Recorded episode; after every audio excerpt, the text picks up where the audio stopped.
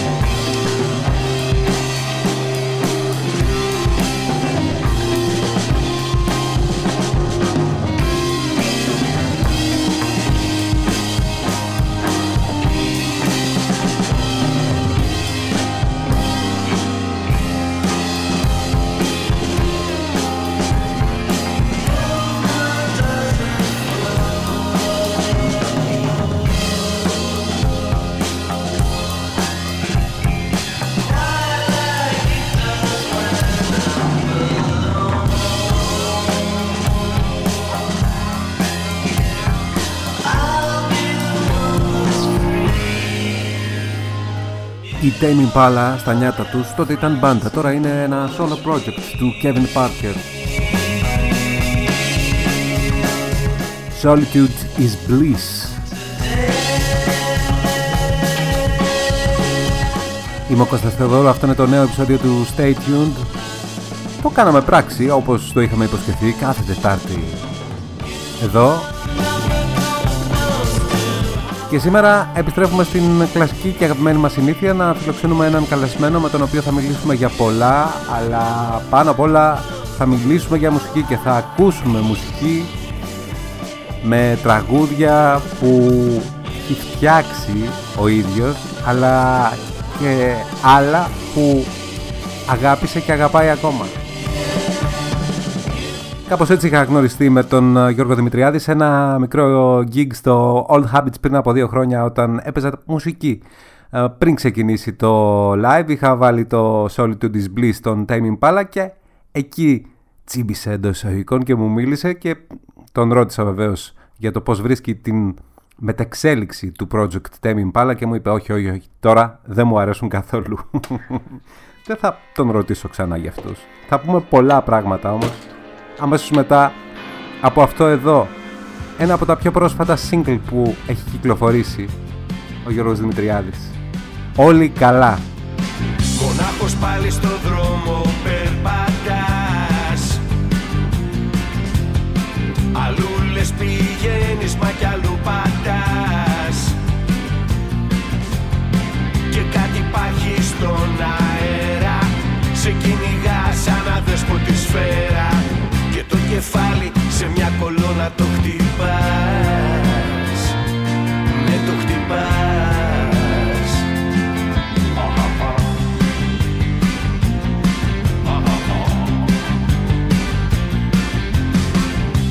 Ξέρεις πως δεν θα πας πουθενά. Έτσι κι αλλιώς στην τσέπη σου δεν έχεις μια σου όλοι χαμένοι Αμόλυντήμα και μολυσμένοι Και στείνεσαι για το επίδομα σε μια ουρά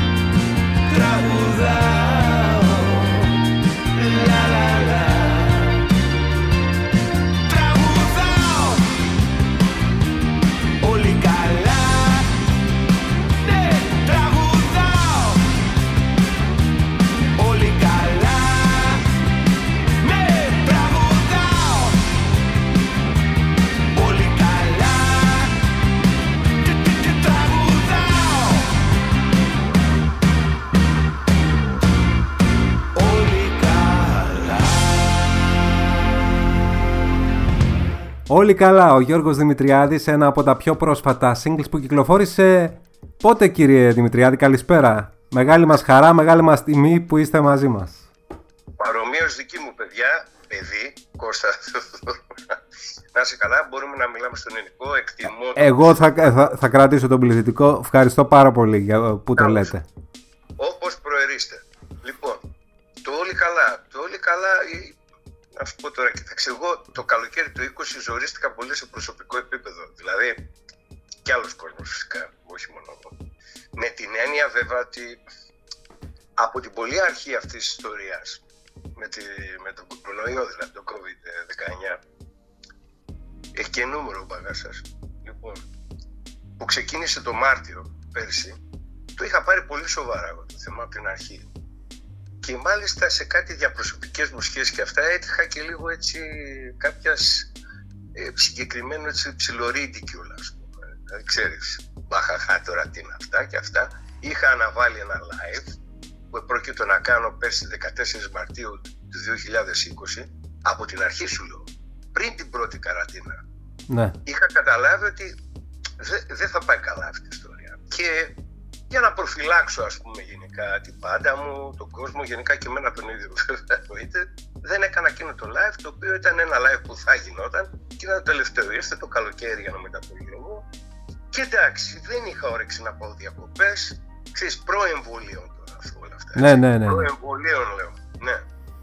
Δεν ήθελα να πάω τώρα σε νησί και να είμαι πιεσμένος με τη μάσκα, όχι ότι δεν γούσταρα που ήταν υποχρεωτικό να φοράμε τη μάσκα, τη φορούσα παντού και εξακολουθώ να τη φοράω παντού. Αν και εμβολιασμένος κανονικά.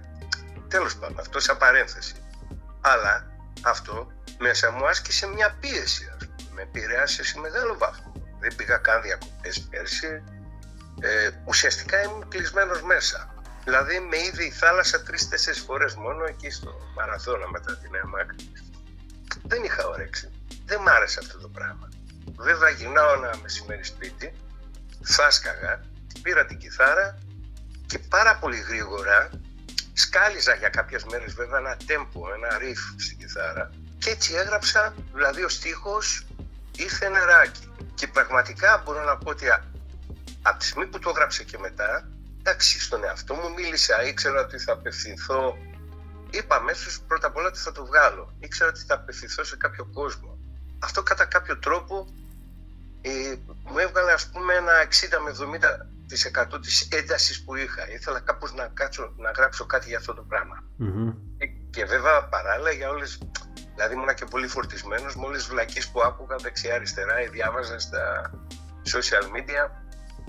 Ναι. Που κάθε, όπου κάθε ηλίθιος έχει πιστέψει, αυτό ήταν αναπόφευκτο φοβάμαι γενικά από τότε που γίνανε αυτά, ότι εντάξει, ξέρεις, είναι, επειδή έχει 500 φίλους, έχει και απόψη, είναι και πρόσωπο, ας πούμε, οπότε, ξέρεις, ό,τι πλακία θα, θέλει να πει, τη γράφει και έτσι, ας πούμε, η κοινωνία των μετρίων και αδάων και ηλιθίων έχει γίνει μια μεγάλη ομάδα, ας πούμε, η οποία πιέζει διάφορα πράγματα. Αυτό, αυτό το λέω. αυτό το δεν το περίμενα να θα ξεκινήσουμε έτσι τόσο δυνατά.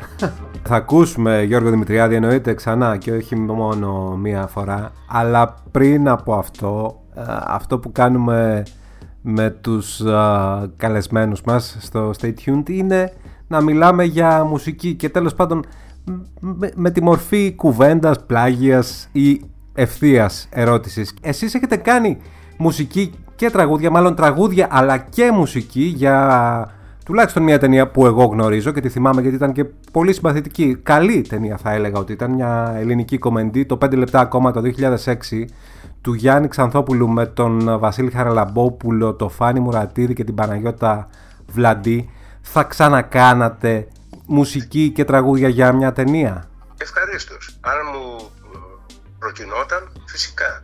Τότε μου επροτάθη, και βέβαια ήταν πολύ ενδιαφέρουσα πρόκληση το να κάνω κάτι κατά παραγγελία. Είχα την τύχη βέβαια ε, να έχω μαζί μου δύο πολύ καλούς συνεργάτες, ε, συμπατριώτες μου από Θεσσαλονίκη, το Γιώργο Χαρατζόγλου, εξαιρετικός μουσικός, και το Θανάση Τζίνκοβιτς, ε, που με βοηθήσαν πολύ στο να φτιάξουμε ας πούμε το soundtrack της ταινιας Η ταινία, ναι, συμφωνώ, ήταν πάρα πολύ ωραία. Είχα διαβάσει πρώτο το σενάριο. Συναντήθηκα με τον σκηνοθέτη. Έπεσε πάρα πολύ δουλειά, η οποία ξεκίνησε από την άνοιξη του 2006 και περατώθηκε εκεί τέλη Αυγούστου του 2006. Πριν ρωτήσω αυτό που έχω στο μυαλό μου, αν σας πω τώρα να μου πείτε αγαπημένος μουσικοσυνθέτης για soundtrack ελληνικά, πού πάει το μυαλό σας; Το πρώτο που έρχεται. Ναι.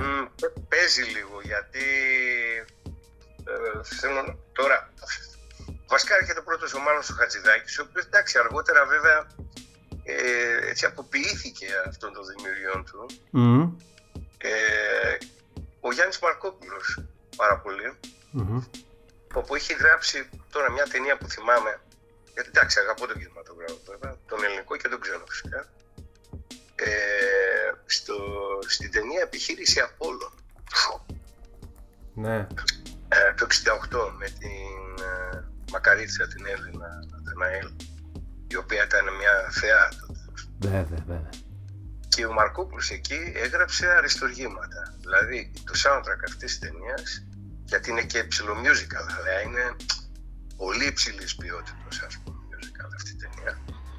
Παρεμπιπτόντως είχε γυριστεί μέσα στη Χούντα. Και αν τη δει κάποιος και είναι προσεκτικός παρατηρητής, θα δει ότι δεν έχουν πέρα, ούτε σε ένα πλάνο της ταινίας δεν υπάρχουν αυτά που κρεμάγαν σκολώνες με το πουλί. Μμμ. Σκούντα. Ούτε ένα έμβλημα, τίποτα. Έτσι. Τέλος πάντων, ε, λίγο έγινε παραδρομή. Ε, α- α- αφού εγώ το ζήτησα. Ε, θα γυρίσω όμως πάλι σε αυτό που ήθελα να ρωτήσω. Να φύγουμε από την Ελλάδα, να πάμε στη Μεγάλη Βρετανία. Μια ερώτηση που θα έκανα σε οποιονδήποτε ε, σίγουρα μουσικό που ε, είχα μπροστά μου για αυτό το podcast, για αυτό το επεισόδιο.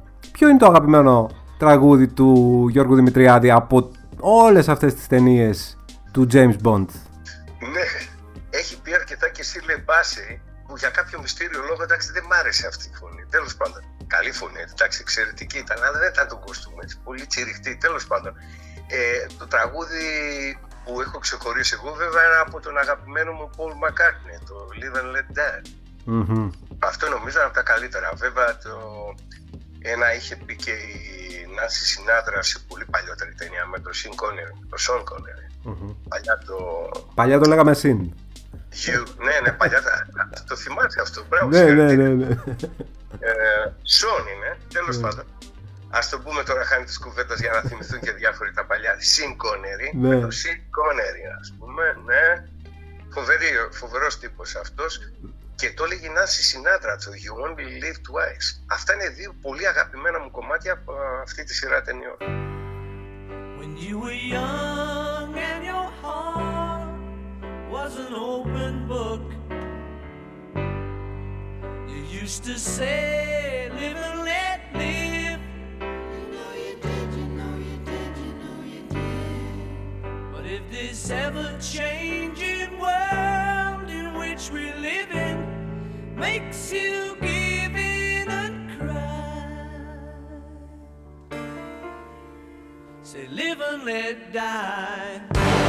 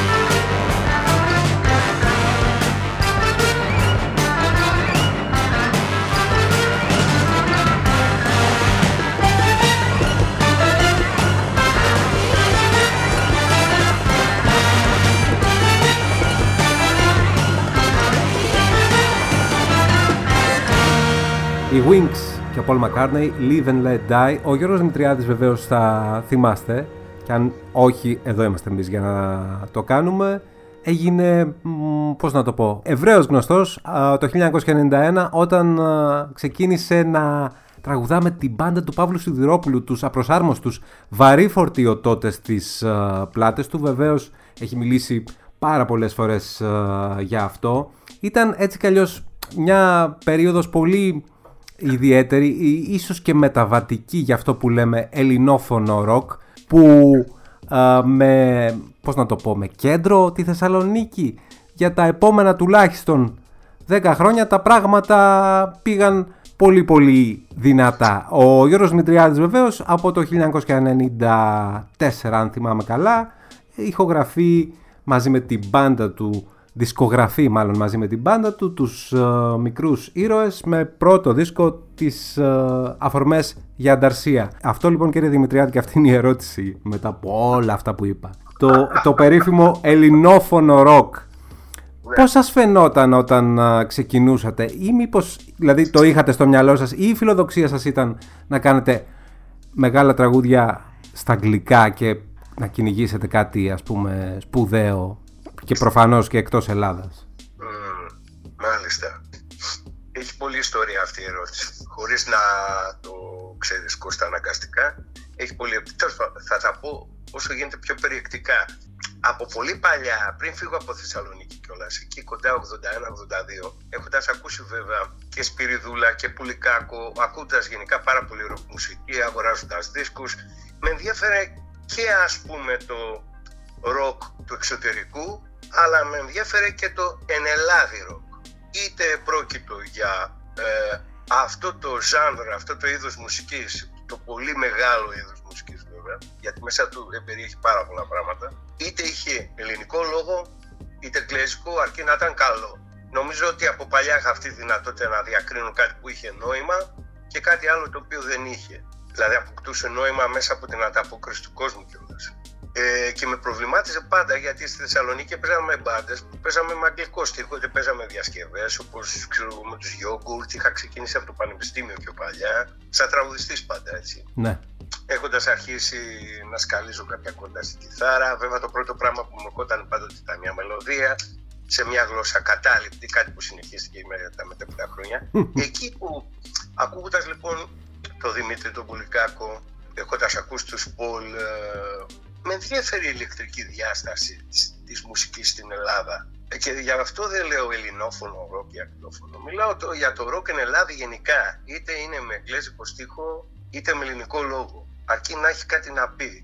Ε, η ιστορία αυτή βέβαια για μένα υπήρξε καθοριστικό η ακρόαση των Φατμέ, του πρώτου δίσκου των Φατμέ. Α, Και όχι μόνο για το στιχουργικό, αλλά για το blend. Αυτό το πράγμα το μείγμα που κουβαλούσε ο Νίκος Πορτοκάλογλου, νέο παιδί τότε, σαν και εμένα σχεδόν συνομήλικος. Του ρίχνω ένα χρόνο βέβαια, αλλά είμαστε ίδια γενιά και μου κάνει μεγάλη εντύπωση και έγινα φαν τους έκτοτε με το πρώτο τους δίσκο. Τε- Ήταν κάτι το οποίο, αυτό είναι πρόταση, δεν το περίμενα. Είχε όλα αυτά τα στοιχεία από το μίξ που είχε στο κεφάλι του και στην ψυχή του ο Νίκος. Και λέω, άρα αυτό μπορεί να γίνει. Και αυτό που μπορεί να γίνει μπορεί και να αφορά πολύ περισσότερο κόσμο από ότι μια συγκεκριμένη, πώς να το πω, ροκ κοινότητα. Αυτό με ενδιέφερε από τότε εμένα.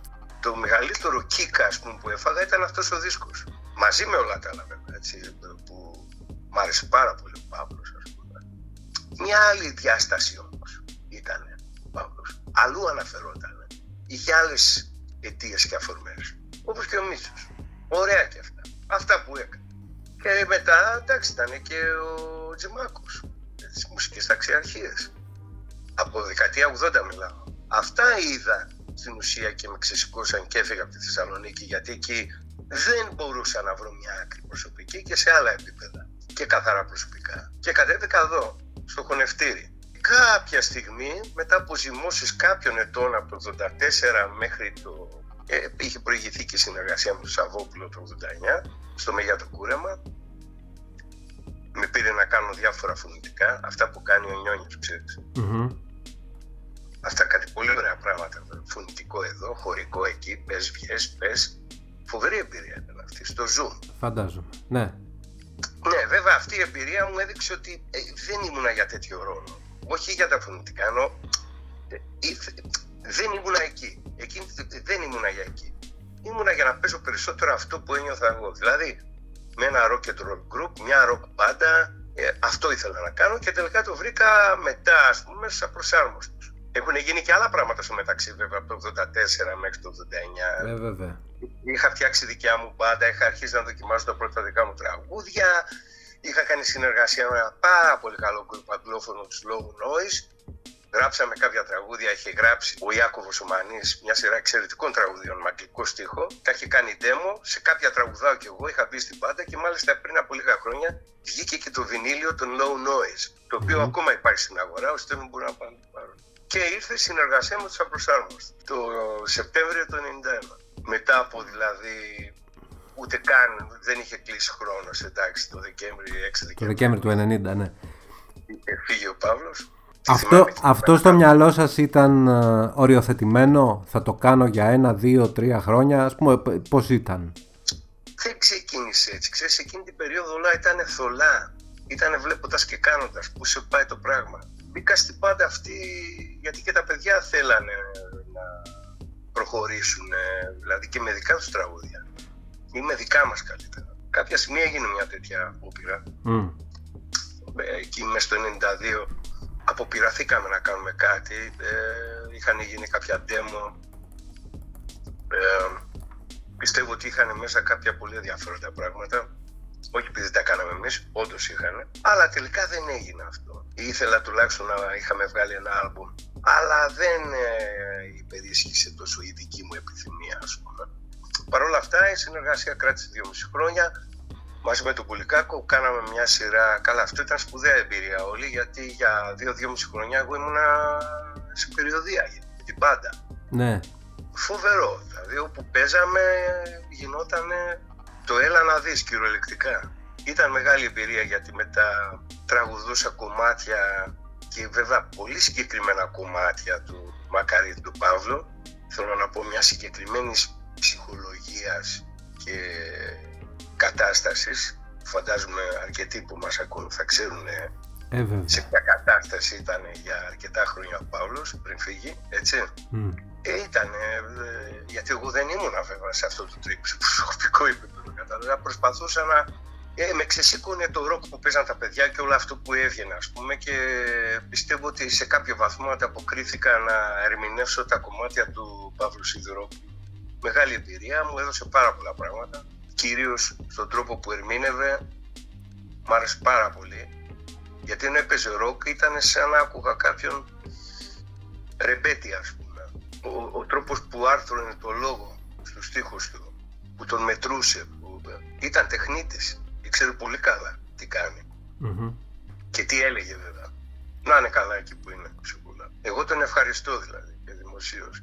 Αν ρωτούσαμε τον Γιώργο Δημητριάδη, αν τον ρωτούσε και ένας φίλος του, γιατί έχει και φίλους και στη Βρετανία και σε πολλές ε, χώρες του εξωτερικού, αν τον ρωτούσε, δώσε μου ένα χαρακτηριστικό δείγμα αυτού που λέμε ελληνικό, εγώ το λέω ελληνόφωνο ροκ. Τι, τι, τι θα του λέγατε και γιατί; Ένα πολύ σημαντικό κομμάτι, όπως είπες και εσύ πριν λίγο στην εισαγωγή σου, ξεκίνησε από τη Θεσσαλονίκη, πιστεύω, με, τους, ε, με τις τρύπες αρχικά. Γιατί τα παιδιά αυτά δουλέψανε πάρα πολύ κάποια στιγμή για να καταφέρουν ας πούμε, να κάνουν συναυλίες στο Λυκαβητό. Κάναν πολύ σημαντικές κυκλοφορίες. Μ' άρεσε πάρα πολύ αυτή η πάντα. Αλλά η συνέχεια της σκητάλη, βέβαια παράλληλα ήταν, ε, ξεχώρισα πάρα πολύ τα ξύλινα σπαθιά. Και βέβαια τον Παύλο Παυλίδη. Ο Παύλος είναι εντάξει, εξαιρετικός. Έτσι απλά. Ακόμη και σήμερα, Ακόμη και σήμερα. προ, Γιατί- προβοκατόρικα για ποιο ρώτησα, το, το ξέρω ότι θα το πείτε. Για ποιο λόγο, για ποιο πρόσκληση, για ποιο λόγο, γιατί ο άνθρωπος είναι καλλιτέχνης. Γιατί έχει, έχει ένα πολύ όμορφο κόσμο που κινείται μέσα του ας πούμε και τον, ε, και τον τραγουδάει και ψάχνει. Είναι πολύ καλός μουσικός, έχει κάνει εξαιρετικές παραγωγές. Δηλαδή βγάζει μουσική ο Παύλος. Και αυτό εγώ το εκτιμώ πάρα πολύ σαν έναν άνθρωπο. Σαν, σε ένα μουσικό δηλαδή. Σαν έναν άνθρωπο που γράφει στίχο, μουσική και είχε άποψη, είχε όραμα. Και είναι άξιος.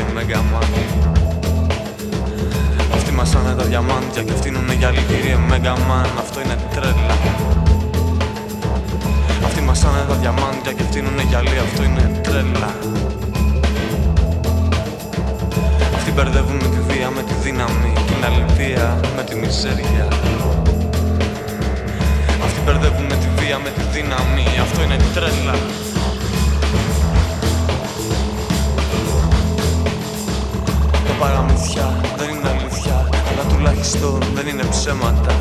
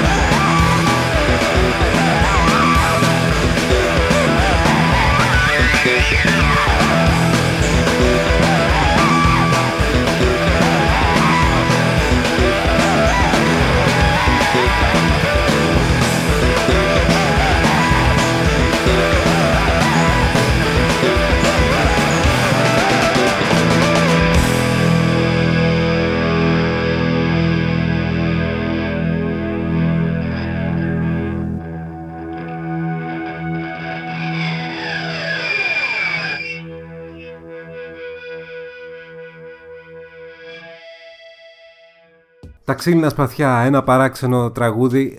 Τραγούδι που δεν ξέρω αν παίζεται ή πεζόταν στο ελληνικό ραδιόφωνο. Εντάξει, φωτιά στο λιμάνι, ακούμε από τα ξύλινα σπαθιά ακόμα, αλλά δεν ξέρω γενικότερα και το λιωμένο παγωτό προφανώς γιατί το έχουν πει και άλλοι νεόκοποι pop stars σε διασκευή. Αλλά αυτό είναι μια μεγάλη κουβέντα γιατί και μπάντες σαν τα ξύλινα σπαθιά, τις τρύπες αλλά και σαν τον Γιώργο Δημητριάδη που έχουμε μαζί μας δεν α, είμαι και τόσο σίγουρος ότι απολαμβάνουν αυτού που λέμε airplay στο σύγχρονο ελληνικό ελληνόφωνο ραδιόφωνο και μιλώ για τους σταθμούς που παίζουν τέτοιο ρεπερτόριο που μπορεί να είναι δηλαδή από έντεχνο μέχρι ροκ, πώς να το πω. Μπορεί να αλλάξει προς το καλύτερο το ελληνικό ραδιόφωνο κύριε Δημητριάδη, τι λέτε; Αν καταργήσει την playlist. Ε, Ναι, με και, κάνω ποιοι- πολύ και ποιοι θα είναι αυτοί που θα διαλέγουν τα τραγούδια; η μουσική παραγωγή τους οποίους έχουν τελειώσει εδώ και πολλά χρόνια. Πολύ απλά. Άνθρωποι με άποψη που ακούνε, που διαλέγουν, που φιλτράρουν, αλλά και που προτείνουν. Επειδή έχω, ε, να πω κάτι παραδειγματικά, δηλαδή παραδείγμα τους χάρη, έτσι. Ε, το σαν να μου πέρασε μια μέρα, το οποίο εξακολουθεί και παίζεται. Σαν και σε αυτούς του σταθμούς τέλος πάντων. Μιλάμε τώρα για κάποιους σταθμούς στην Αθήνα. Δεν ξέρω τι γίνεται έξω από την Αθήνα.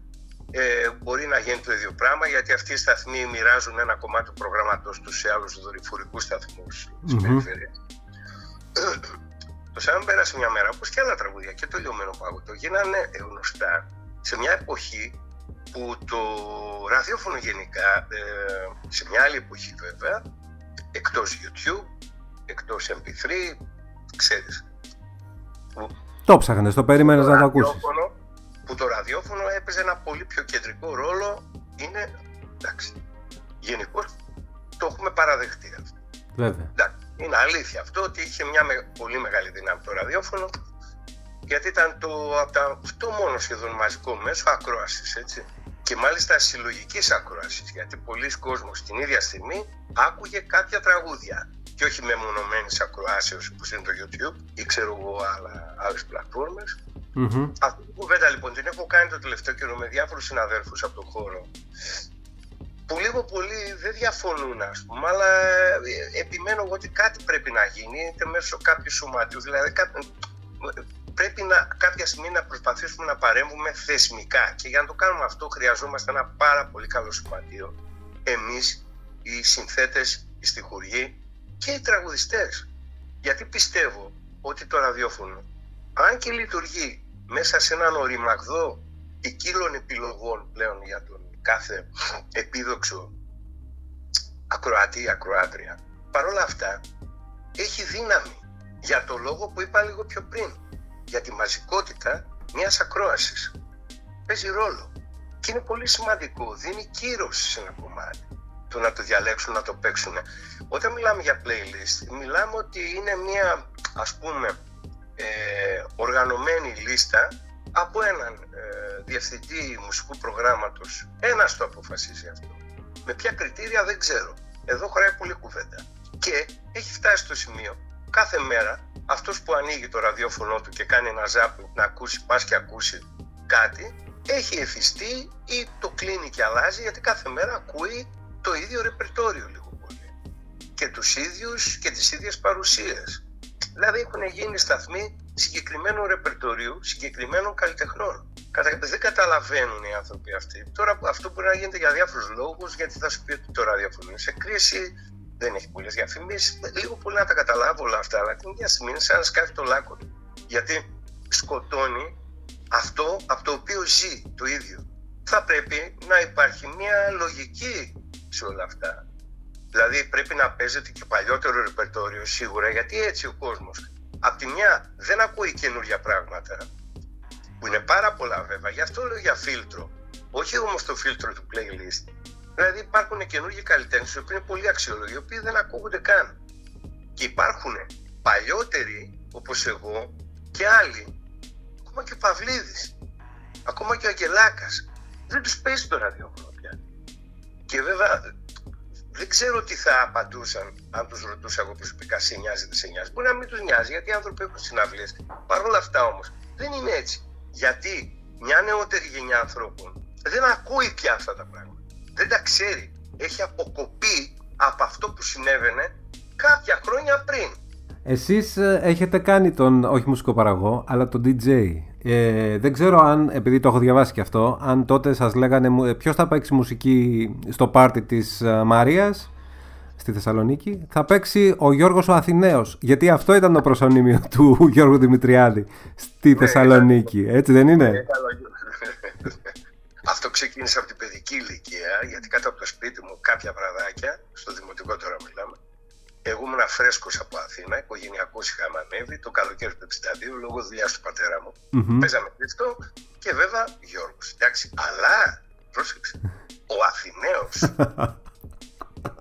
Ο Γιώργος ο Αθηναίος λοιπόν ε, που λέτε διάλεγε τις μουσικές στα εφηβικά πάρτι ε, είχε την επιμέλεια του άρεσε να το κάνει αυτό δεν ξέρω με τι τρόπο αν αγόραζε δίσκους από ε, πιτσιρικάς ίσως, ίσως ήταν και ένας λόγος να αποφύγω ναι. την αμηχανία, την, αμε- το embarrassment ας πούμε, την αμηχανία, το να πάω να ζητήσω κάποια κοπέλα να χορέψουμε ας πούμε. Που περισσότερες λέγανε όχι δεν θέλω, τώρα θέλω να πιω λίγο αυτό και ξέρεις.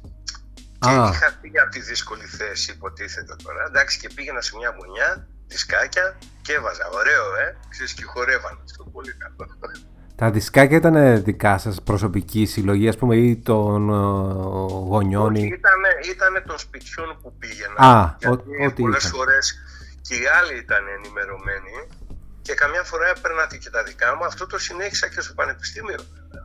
Μμμ. Όπου μια φορά, τώρα έρχονται τα stories και οι μνήμες, όπου μια φορά παίρνω μια αρμαθιά από δίσκους πάρα πολλούς και πάω στο πανόραμα στη Θεσσαλονίκη, φοιτητής τώρα εγώ. Μιλάμε πάρα πολύ δίσκοι. Και έκανε πάρτι μια φίλη στο σπίτι, στο πανόραμα. Χαμός, πολύ ωραίο πάρτι.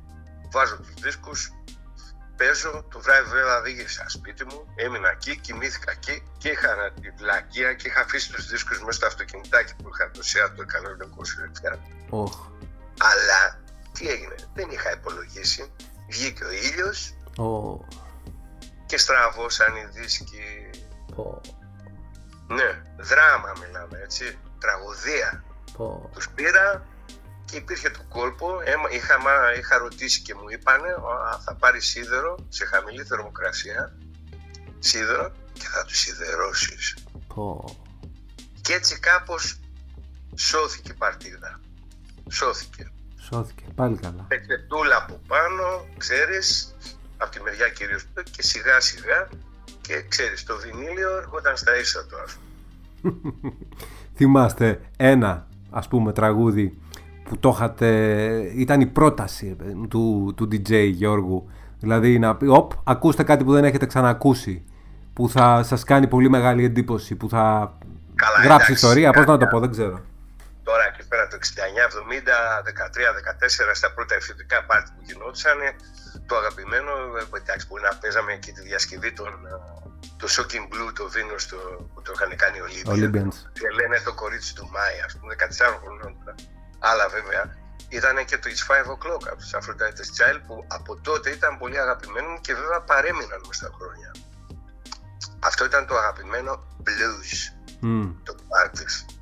Το οποίο, πώς να το πω, ήταν εύκολο να περάσει δηλαδή στα κορίτσια, ε, πώς, πώς, πώς το θυμάστε; Αλλά ήταν φοβερό τραγούδι, ας πούμε. Εκεί πέφταν τα πιο σφιχτές αγκαλιές. Με χαμηλωμένα τα φώτα, οι πιο σφιχτές δηλαδή, ξέρεις, να σπάσει πλευρό, ας πούμε. Ε, και, αλλά το κομμάτι ήταν ε, φοβερά έτσι. Επειδή, εντάξει, κοίταξε, εκείνες τις ηλικίες εμείς τώρα, να μιλήσω για μένα, εντάξει, και για άλλους φίλους μου και συμμαθητές, εντάξει, ήταν, να το πω, και πονηρεμένες εποχές, μέσα σε μια τύφλα γύρω από την, ε, το σεξ, κύριε. Ήμασταν αδαείς γενικά. Τσιμπολογούσαμε από εδώ και από εκεί, ξέρεις. Πώς είναι ο σημερινός όρος fake news Ναι. γύρω από το θέμα ή σωστά news, αλλά καμιά φορά έτσι τραβηγμένα σαν να είναι σε κόμικ περιοδικό ας πούμε. Ήμασταν, τσαλαβουτούσαμε. Αλλά αυτό που περίσσευε και τρέχει από τα μπατζάκια μας ήταν το συνέστημα. Ήμασταν συνεχώς ερωτευμένοι. Πότε με τη μία, πότε με την άλλη. Και βέβαια πληθώρα πλατωνικών ερώτων ας πούμε. Που η μόνη διέξοδος που είχες ας πούμε ήταν αυτό το blues που το λέγαμε τότε, το αργό κομμάτι ας πούμε. Βέβαια, βέβαια. Και το It's 5 O'Clock ήταν ε, εντάξει η αποθέωση. Πολύ ωραίο κομμάτι εδώ έτσι κι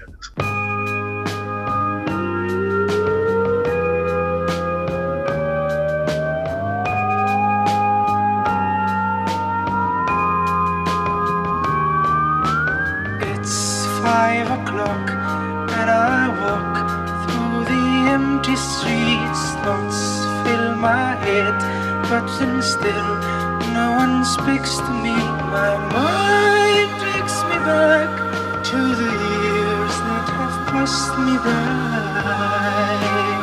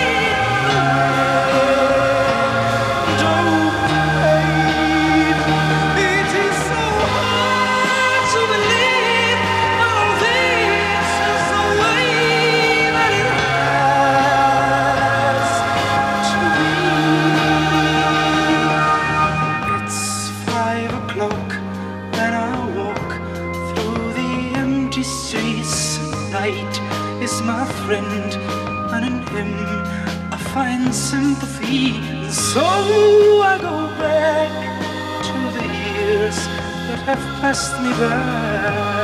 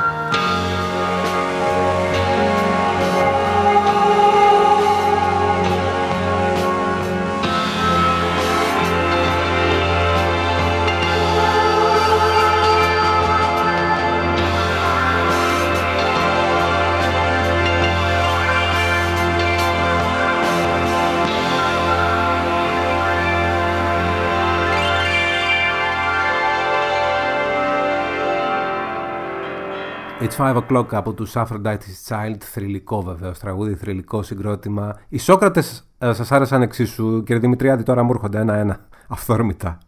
Ναι, εντάξει, κυρίως σαν μπάντα παικτικά τους έχω δει δύο φορές live κανονικά Μμμ. live. Μιλάμε στη Θεσσαλονίκη, μια φορά το 76-77 στο Radio City. Είχα πάθει πλάκα. Μμμ. Και μετά ακόμα μια φορά στη Θεσσαλονίκη σε ένα κλαμπ στο κέντρο της πόλης, σε μια δίσκο με μια άλλη σύνθεση, με κάποιους άλλους μουσικούς μέσα, όπου και πάλι εκεί έπαθα ακόμα περισσότερη πλάκα. Κυρίως από το εκτελεστικό τους επίπεδο. Και βέβαια από κάποια τραγούδια. Όντως, ε, φοβερό γκρουπ. Με πάρα πολλές προοπτικές βέβαια θα μπορούσαν να είχαν κάνει σπουδαία καριέρα στο εξωτερικό. Γιατί παίζαν και αγγλικό στίχο, Ναι. αλλά παίζαν έτσι, είχαν και ελληνικά στοιχεία μέσα. Δηλαδή έχει ταυτότητα το γκρουπ αυτό, χάρη του Μακαρίτου Σπάθα και βέβαια και του Α- Αντώνη, του Τουρκογιώργη, ο οποίος είναι εν ζωή και εύχομαι ο άνθρωπος να γίνει ακόμα πιο καλά από ό,τι Βέβαια, έχω βέβαια, ακούσει. βέβαια. Έχει κάποια βελτίωση σχετική. Μακάρι, μακάρι. Χαιρόμαστε πολύ που το μαθαίνουμε.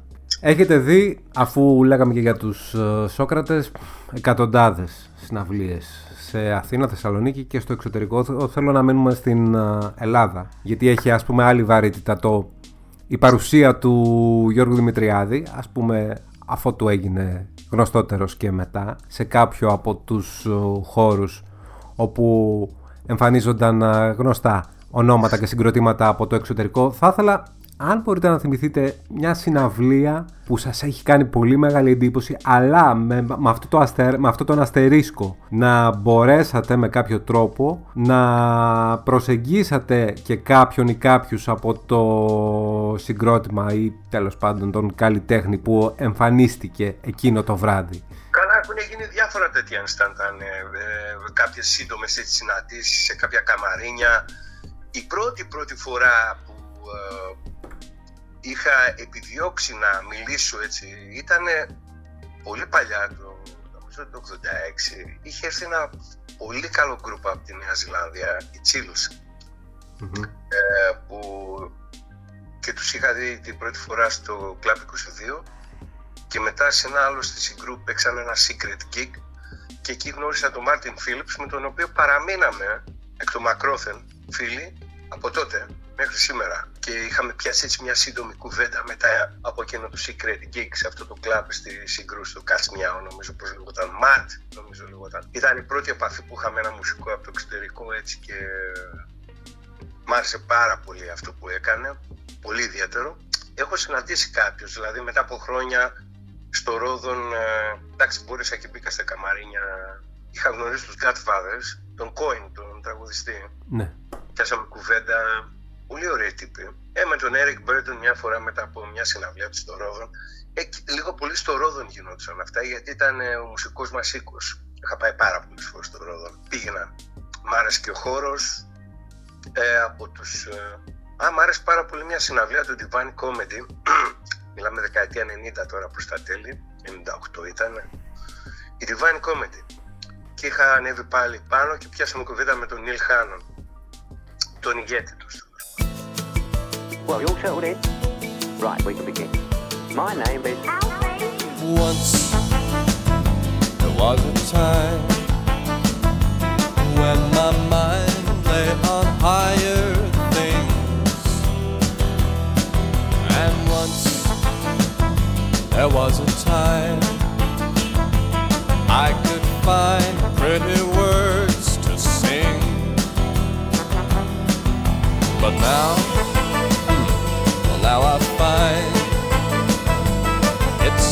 time to say what you mean. I know it seems so unrefined, but it's time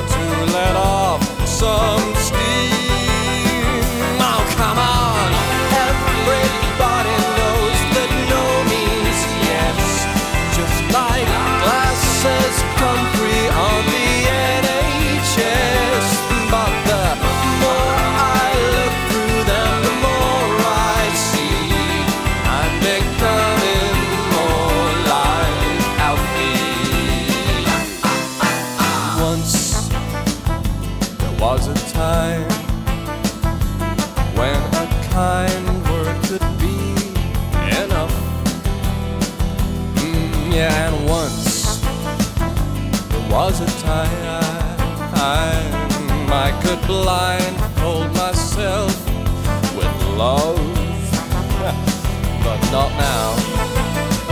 Now I'm resigned to the kind of life I had reserved for other guys less smart than I. You know the kind who will always end up with the girls, and you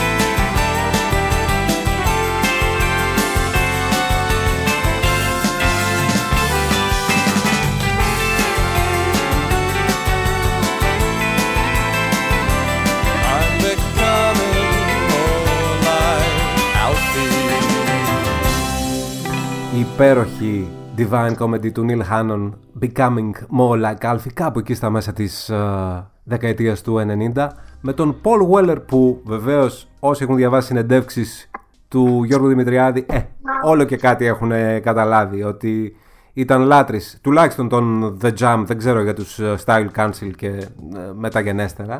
Με τον Paul Weller δεν έχετε συναντηθεί; Όχι, πο- όχι δυστυχώ όχι. Τον είχα δει πριν χρόνια στο θέατρο Πράχων. Ωραία συναυλία ήταν. Αν και δεν είχε πάρα πολύ καλό ήχο, δεν ξέρω. Αυτό με είχε ξενερώσει λίγο. Και όχι μόνο εμένα, αλλά και κάποιο κόσμο. Βέβαια, εντάξει, ήταν, γενικά ήταν ωραία γιατί δεν τον είχα δει άλλη φορά live. Και έπαιξε βέβαια πολλά standards δικά του και από την εποχή των Jam. Εντάξει, είναι και ένα έτσι mod icon το οποίο έτσι ε, μου ταιριάζει πάρα πολύ και η στάση του. Γενικά μου άρεσε όλο αυτό το πράγμα γιατί από παλιότερα έτσι είχα μια δυναμία στη, στο mood ε, γενικά, από πάρα πολύ παλιά. ναι.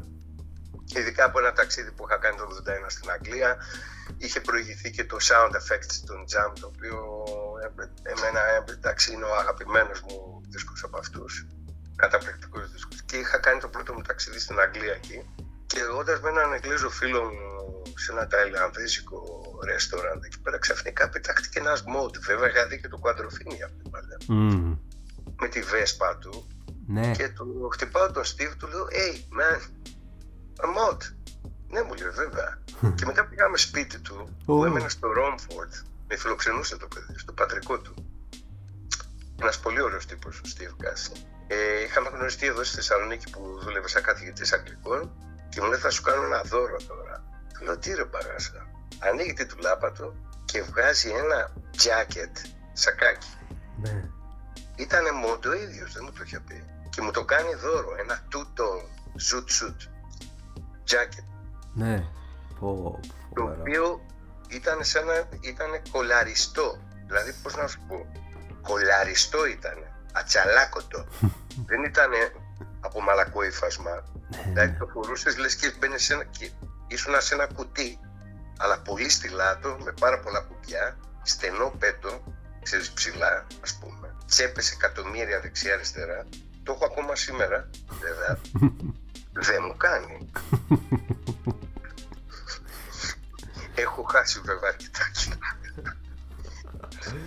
Ναι. Δεν πειράζει καλύτερα γιατί θα, θα είχε φθορά. Οπότε καλύτερα στην ντουλάπα να, Ναι. να μείνει ως ενθύμιο. Οκ, είμαι μοτ. Ναι, ε, βέβαια χωρίς Βέσπα. Δεν πειράζει. Ή Πού να οδηγήσει Βέσπα στην Αθήνα έτσι όπως είναι; Οι δρόμοι μας και η κίνηση. Μιας και λέγαμε για συναυλίες, θέλω να μείνουμε λίγο σε αυτό, να μείνουμε στη σχέση τη δική σας με τις ε, συναυλίες. Ε, Έχετε κάνει, κάνετε πολλά gigs σε μικρότερα ή μεγαλύτερα μαγαζιά κατά τις χειμερινές περιόδους, να το πω κάπως έτσι.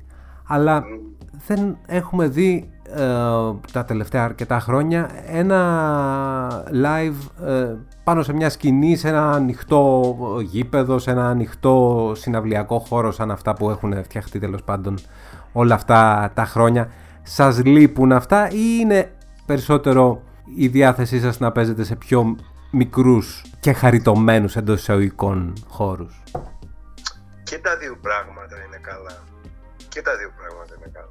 Και ο μικρός χώρος με την αμεσότητα και ο πιο μεγάλος χώρος με τη μεγαλύτερη μαζικότητα ας πούμε, και το άπλωμα του ήχους σου σε περισσότερα αυτιά και η όψη σου, η θέα σου ας πούμε σε περισσότερα μάτια. Ο ήχος σου γενικά και εσύ ο ίδιος ας πούμε με την πάντα σου. Ε, αυτό τώρα είναι μια ιστορία πολύ περίεργη. Προς, να σου πω την αλήθεια Κώστα, δεν ξέρω από πού να την πιάσω. Δεν, δεν μπορώ να καταλάβω γιατί έχει γίνει αυτό. Και θέλω να είμαι απολύτως ειλικρινής. Ε. Δεν θέλω να κουράζω και αυτούς που μας ακούνε διάφορες λεπτομέρειες του τι έπρεπε να γίνει και τι δεν έγινε και ποιος φταίει και δεν φταίει και φταίς και δεν φταίς και απλά, απλά, καθόλου απλό δεν είναι αλλά από το, ουσιαστικά από το 2002 και μετά για κάποιους λόγους το κατάλαβα αυτό γιατί έκανα προσπάθειες μεσογραφείων σαφώς να εξαργυρώσω κάποιες πολύ επιτυχημένες κυκλοφορίες που είχα μέχρι το 2001 να τις εξαργυρώσω κάνοντας κάποιες εμφανίσεις σε διάφορα φεστιβάλ πολιτιστικά και αυτά, ξέρεις, σε πολύ συλλεκτικές συναυλίες τέλος πάντων Ναι, ναι, ναι. χωρίς όμως κανένα αποτέλεσμα. Προσπάθησα για κάποια χρόνια και μετά να απευθύνομαι σε γραφεία, αλλά από τον ένα άκουγα το ένα, το κοντό, από τον άλλο άκουγα το μακρύ και τελικά κατάλαβα ότι δεν υπήρχε ενδιαφέρον. Δεν υπήρχε ενδιαφέρον για τέτοιου είδους δραστηριότητες δηλαδή. Δηλαδή το να συμμετέχω σε φεστιβάλ με διάφορους καλλιτέχνες και διάφορα συγκροτήματα σε διάφορα φεστιβάλ που γίνονται, γίνονταν στην Ελλάδα. ας πούμε Μμμ. την περίοδο του καλοκαιριού. Ναι, ναι, ναι, γι' αυτό λέμε. Βέβαια αυτό, σίγουρα αυτή η παρουσία, ε, ε, κάνοντας κάποιες έστω ένα λογικό αριθμό καλοκαιρινών εμφανίσεων, σου, σου ανοίγει περισσότερες πόρτες ε, για να κάνεις κάποια καλύτερα πράγματα μέσα στο χειμώνα. Να παίξεις σε μεγαλύτερους χώρους, ενδεχομένως να κάνεις κάποιες συνεργασίες. Δηλαδή να νιώσεις περισσότερο τη ζήτηση που έχεις σαν όνομα. Ναι. Αυτό δεν συνέβη. Ένα από τα πιο εύκολα πράγματα στην Ελλάδα είναι να χαρακτηριστείς γκρινιάρης και πολλές φορές και γραφικός. Κάτι το οποίο αποφεύγω σε ένα διάλογο στο Λιβάνι, ας πούμε. Να το πω Πραγματικά είναι και, είναι και ωραία, είναι και η εικόνα αυτό, δηλαδή της μιας μπάντας που εσείς έχετε ανθρώπους, έχετε καλούς μουσικούς, τουλάχιστον όλα αυτά τα χρόνια δίπλα σας. Είναι το γκάζι, δηλαδή η όρεξη, συγγνώμη δεν είμαστε σε, σε ραδιόφωνο, η κάβλα των ανθρώπων που παίζουν ε, live σε έναν ανοιχτό χώρο νομίζω ότι δεν, συ- δεν μπορεί να συγκριθεί με οτιδήποτε άλλο. Ναι, είναι πολύ απλά τα πράγματα γιατί τους εξασφαλίζει περι- μεγαλύτερη πρόσβαση σε περισσότερο κόσμο, σε κοινό. Ε, βέβαια με το δεδομένο το ότι ε, υπήρχαν τρεις δίσκοι πίσω μου, δηλαδή από το 97 και μετά, το ομώνυμο σαν να μην πέρασε μια μέρα, μετά το 2000 το ξύπνα φτάσαμε, το άλμπουμ δηλαδή, και μετά από ένα χρόνο το 2001 το αυτός που δεν ξέρει που είχε μέσα εντάξει, δύο κομμάτια που ξεχώρισαν πάρα πολύ το «Σα μου έχεις χαρίσει» και το «Αθηνιστή στον όνειρό μου» με έκαναν να πιστεύω ότι εντάξει αυτά ε, ήταν απαραίτητα εχέγγυα για να μπορέσει κάποιος άνθρωπος να προτείνεται αλφαγιώτα από τα γραφεία με τα οποία συνεργάζεται σε κάποιες εκδηλώσεις πολιτιστικές τα καλοκαιρια Αυτό δεν συνέβη επειδή σου λέω έκανα προσπάθειες και μετά αλλά δυστυχώς έπεσα σε κάποιες περιπτώσεις που ήταν λόγια κενά. Ε, και μετά από ένα διάστημα ένα γεγονός ότι παρετήθηκα δηλαδή κουράστηκα σταμάτησα να το ψάχνω. Δεν είχε νόημα. Δεν θέλανε. Δεν, δεν βλέπανε σε μένα δεν ξέρω και το αστείο της υποθέσεως είναι ότι μετά από πολλά χρόνια, τώρα πρέπει να έχουν περάσει καμιά 6-7 χρόνια, θα το πω αυτό, γιατί έχει και πλάκα μαζί βέβαια, αλλά ε, είχα βαρεθεί τόσο πολύ που όταν κάποια στιγμή με πήραν από τον Άρδα, το φεστιβάλ του Άρδα, Α, βέβαια, σωστά είναι και αυτά. ε, μα για- σε αυτά αναφέρω. Ναι, ναι, ναι, βέβαια, συγγνώμη, δεν, δεν πήγε το μυαλό μου. Ω, καλά, παρακαλώ, και συγγνώμη για όνομα Θεού. Σε τέτοιου είδους εκδηλώσεις αναφέρω. Ναι, στον Άρταν, Στόριο, όλα αυτά, βέβαια. Ναι, ναι. Λοιπόν, όταν με πήραν τηλέφωνο και μάλιστα πρέπει να ήταν αυτό γύρω στο 10, 2010, 11. Η πρώτη μου ερώτηση ήταν, καλά, εντάξει, οκ. Μου είπαν να πάω. Εγώ δεν πήγα. Αρνήθηκα. Μμμ. Δηλαδή, εντάξει, το είπα. Πού ήσασταν εσείς όλα τα προηγούμενα χρόνια; Γιατί τελευταία φορά, η πρώτη και τελευταία που είχα πάει ήταν το καλοκαίρι του 98. Ε, και βέβαια, εντάξει, ομολογώ ότι μπορεί να έκανα λάθος.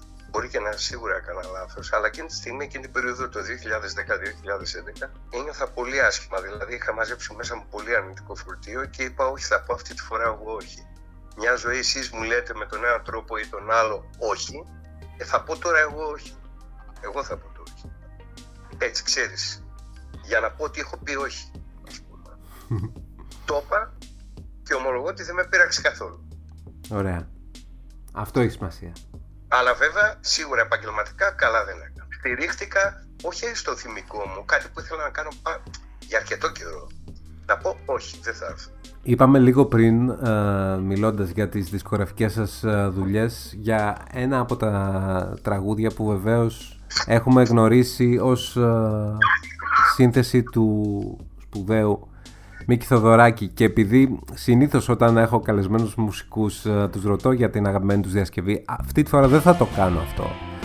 Θα πατήσω εγώ το play να θυμηθούμε αυτήν την εξαιρετική θα τολμήσω να πω διασκευή.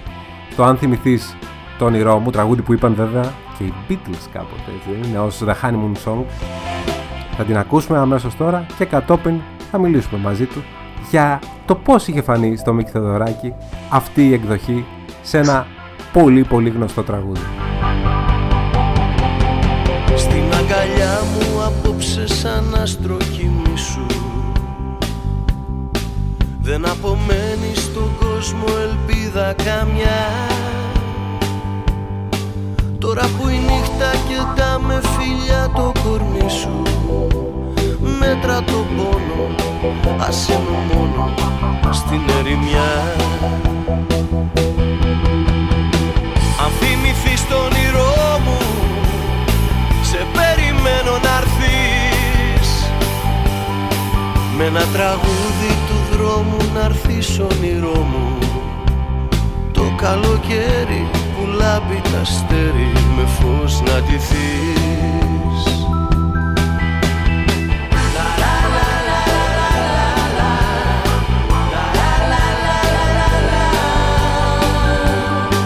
Με ένα τραγούδι του δρόμου να έρθεις όνειρό μου. Το καλοκαίρι που λάμπει τα αστέρι με φως να ντυθείς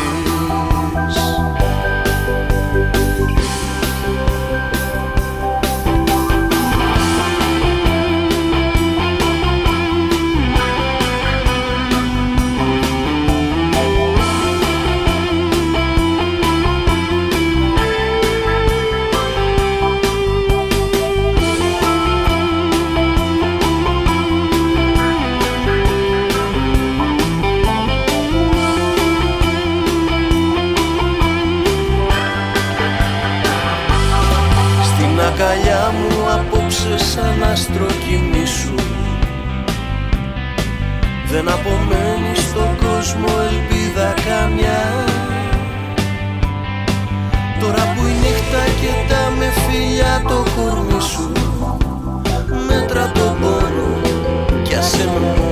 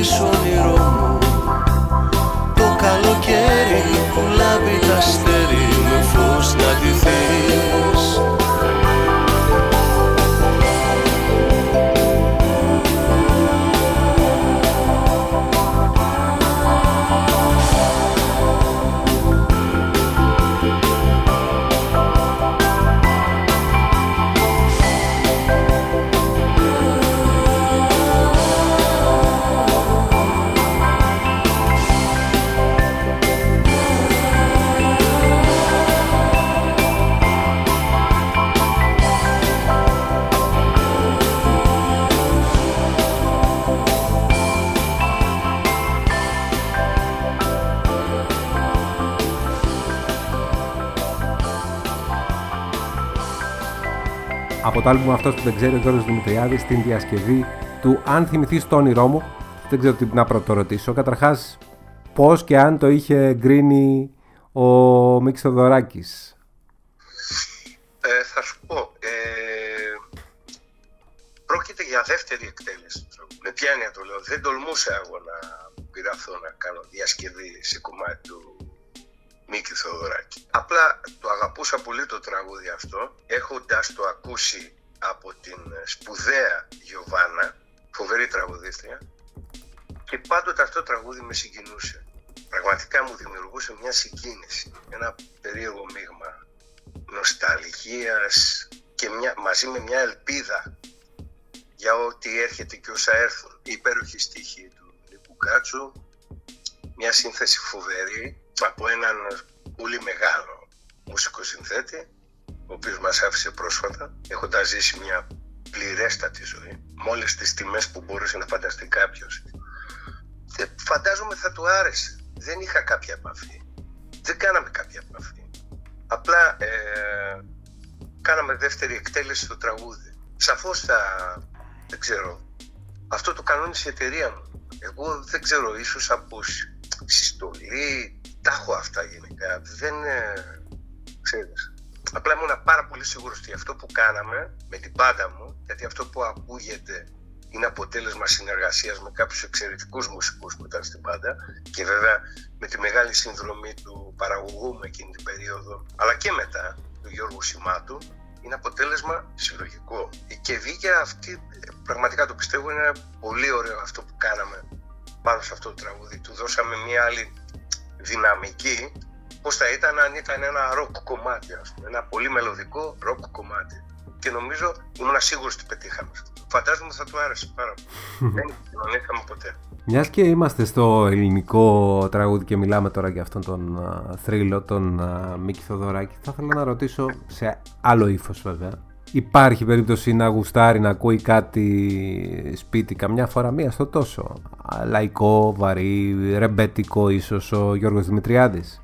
Και αν ναι, τι; Πάρα πολλές φορές. Είναι ένας ε, όλη αυτή η σχολή που είναι η βάση του, ήταν η βάση του λαϊκού μας τραγουδιού, το οποίο τότε πραγματικά ήταν λαϊκό γιατί δημιουργούνταν από ανθρώπους που μια συγκεκριμένης περίοδου στην Ελλάδα, μάλλον διάφορων, διαφόρων περιόδων στην Ελλάδα, κυρίως μετά την Μικρασιατική καταστροφή, και είναι ένας θησαυρός. Είναι εθνικός θησαυρός αυτά που ακούω. Από ανθρώπους που τραγουδούσαν αυτά που ζούσαν με μια ας πούμε δωρική έτσι, απλότητα και με μια κυριολεκτική αμεσότητα αυθεντικά πράγματα από αυθεντικούς ανθρώπους. Και αυτό πραγματικά όλοι αυτοί οι άνθρωποι, όλα αυτά τα ονόματα, ο Στράτος Παλιουμτζής, ο Δελιάς, ο Τούντας και διάβολο καλά ο Φαμφαγκάρης, ο Τσιτζάνης, ο Πατριάρχης.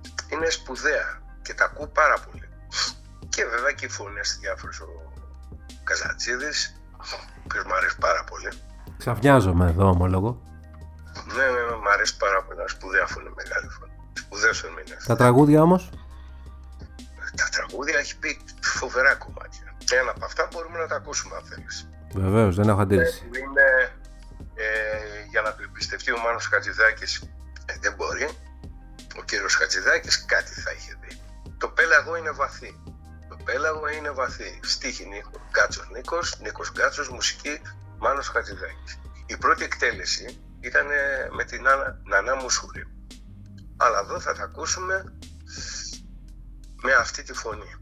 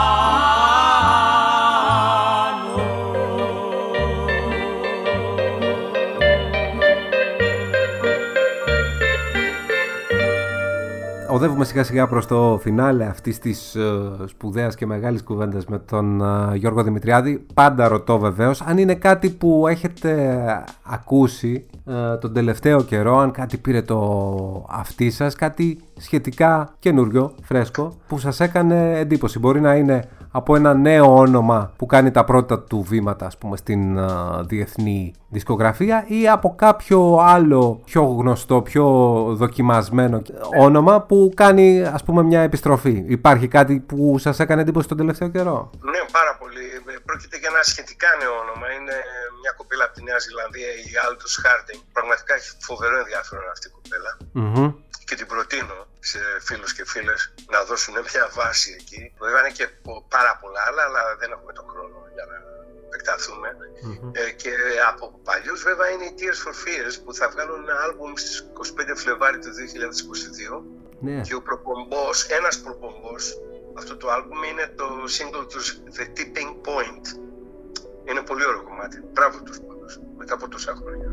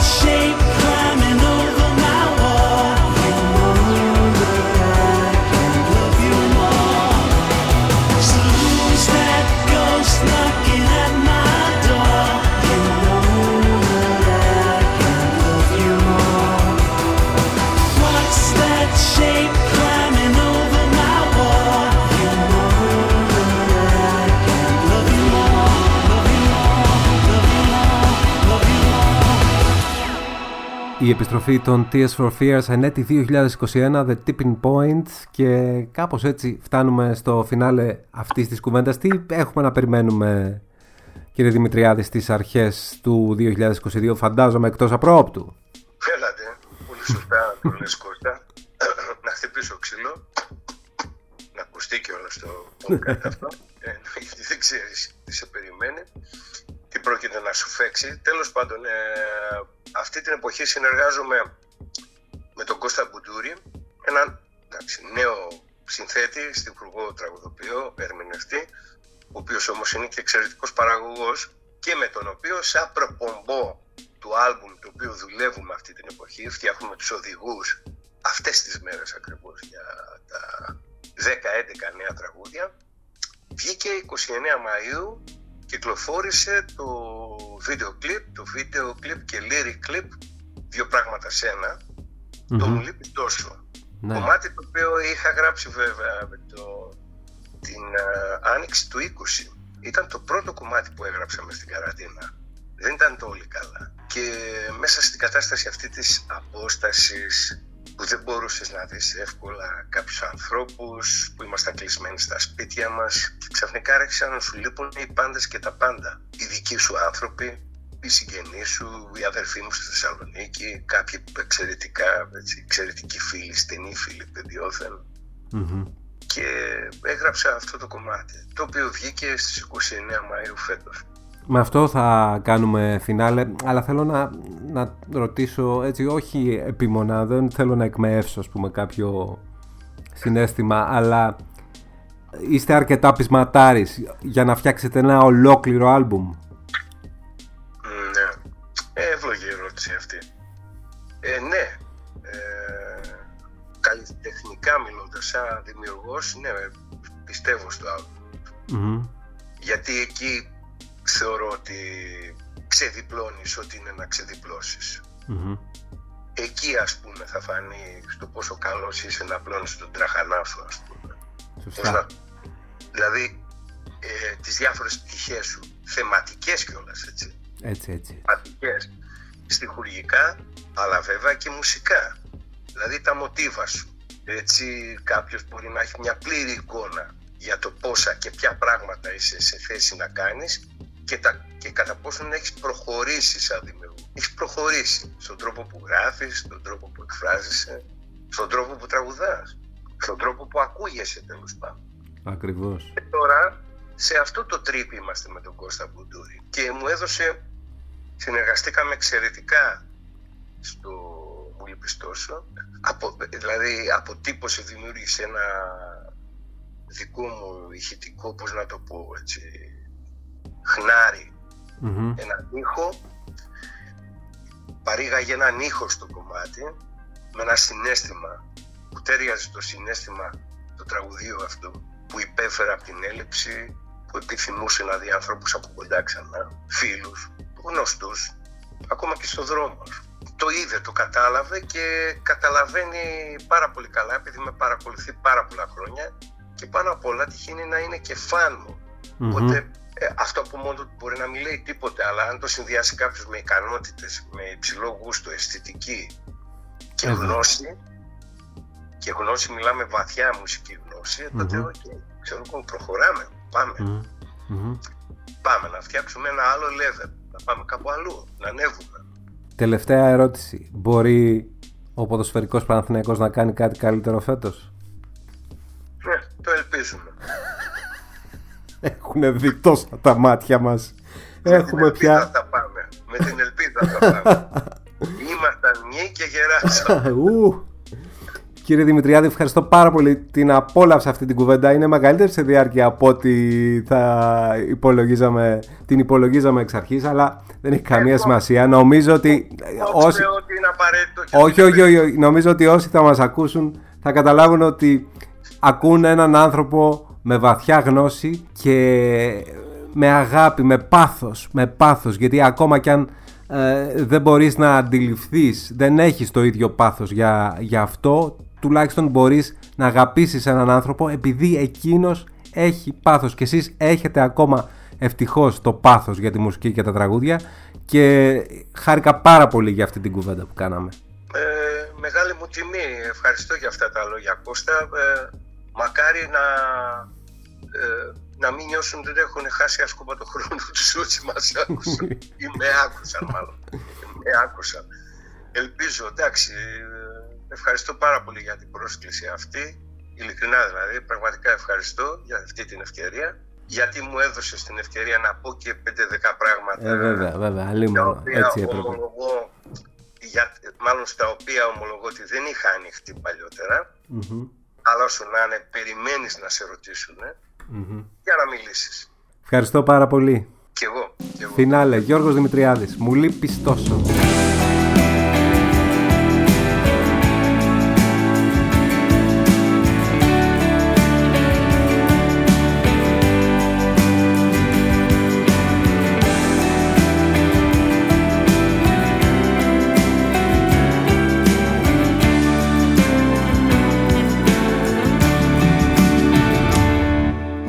Τόσο Και κάθε νύχτα που περνάει Δεν ξέρω πόσο Αυτή η μπόρα μακριά θα μας κρατάει. Σε βλέπω τώρα Να μου γελάς σε μια φωτογραφία. Μια φορά και έναν καιρό Σε άλλη ιστορία. Μου λείπεις τόσο Μα το ξέρω πως θα αντέξω σε θέλω τόσο. Ξέρω κοντά σου μια μέρα πως θα τρέξω. Κι αν η ζωή μας τώρα έχει σκοτεινιάσει Ένα πρωί θα σε έχω πάλι αγκαλιάσει. Όμως κι αν όλα τώρα μοιάζουνε χαμένα Όσα δεν βλέπαμε γιατί ήταν δεδομένα Πόσο αξίζουν ξανά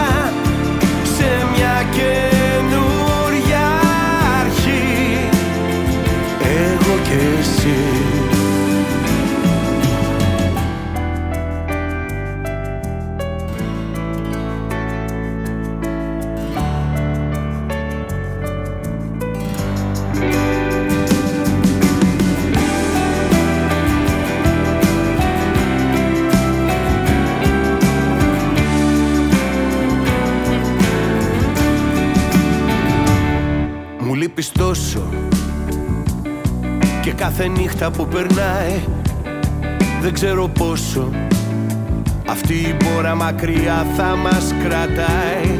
Είναι ένας χρόνος Που τώρα δύσκολα περνάει Κι είναι στιγμές που ο φόβος μας νικάει. Όμως κι αν όλα τώρα μοιάζουνε χαμένα Αυτά που είχαμε για πάντα δεδομένα. Πόσο αξίζουν ξανά για μια καινούρια αρχή Μια καλύτερη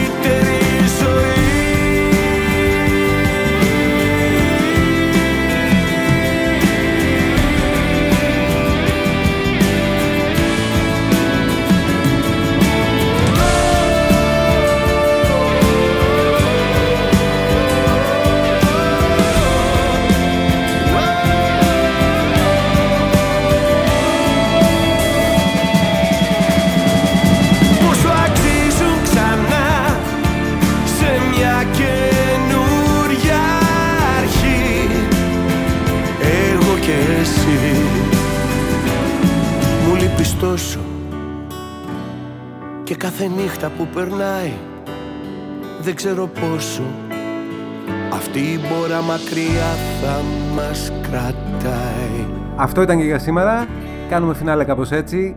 Αν σας άρεσε αυτό που ακούσατε, ακολουθήστε μας στο Mixcloud, κάντε subscribe με σκοπό να σας έρχονται ειδοποιήσεις κάθε φορά που το καινούριο επεισόδιο ανεβαίνει. Το ίδιο βεβαίως μπορεί να συμβεί και μέσω του Spotify, όπου όλα τα επεισόδια του Stay Tuned πλέον είναι διαθέσιμα. Είμαι ο Κώστας Θεοδόρου, στην παραγωγή του επεισοδίου ήταν ο Γιώργος Πράτανος και ο Φρίξος Φιντανίδης, Art Director ο Βαγγέλης Οικονόμου. Θα κάνουμε φινάλε με το νέο single ενός ιταλικού pop φαινόμενου, pop με την ευρία έννοια. το νέο single των Maneskin έχει τίτλο Mamma Mia.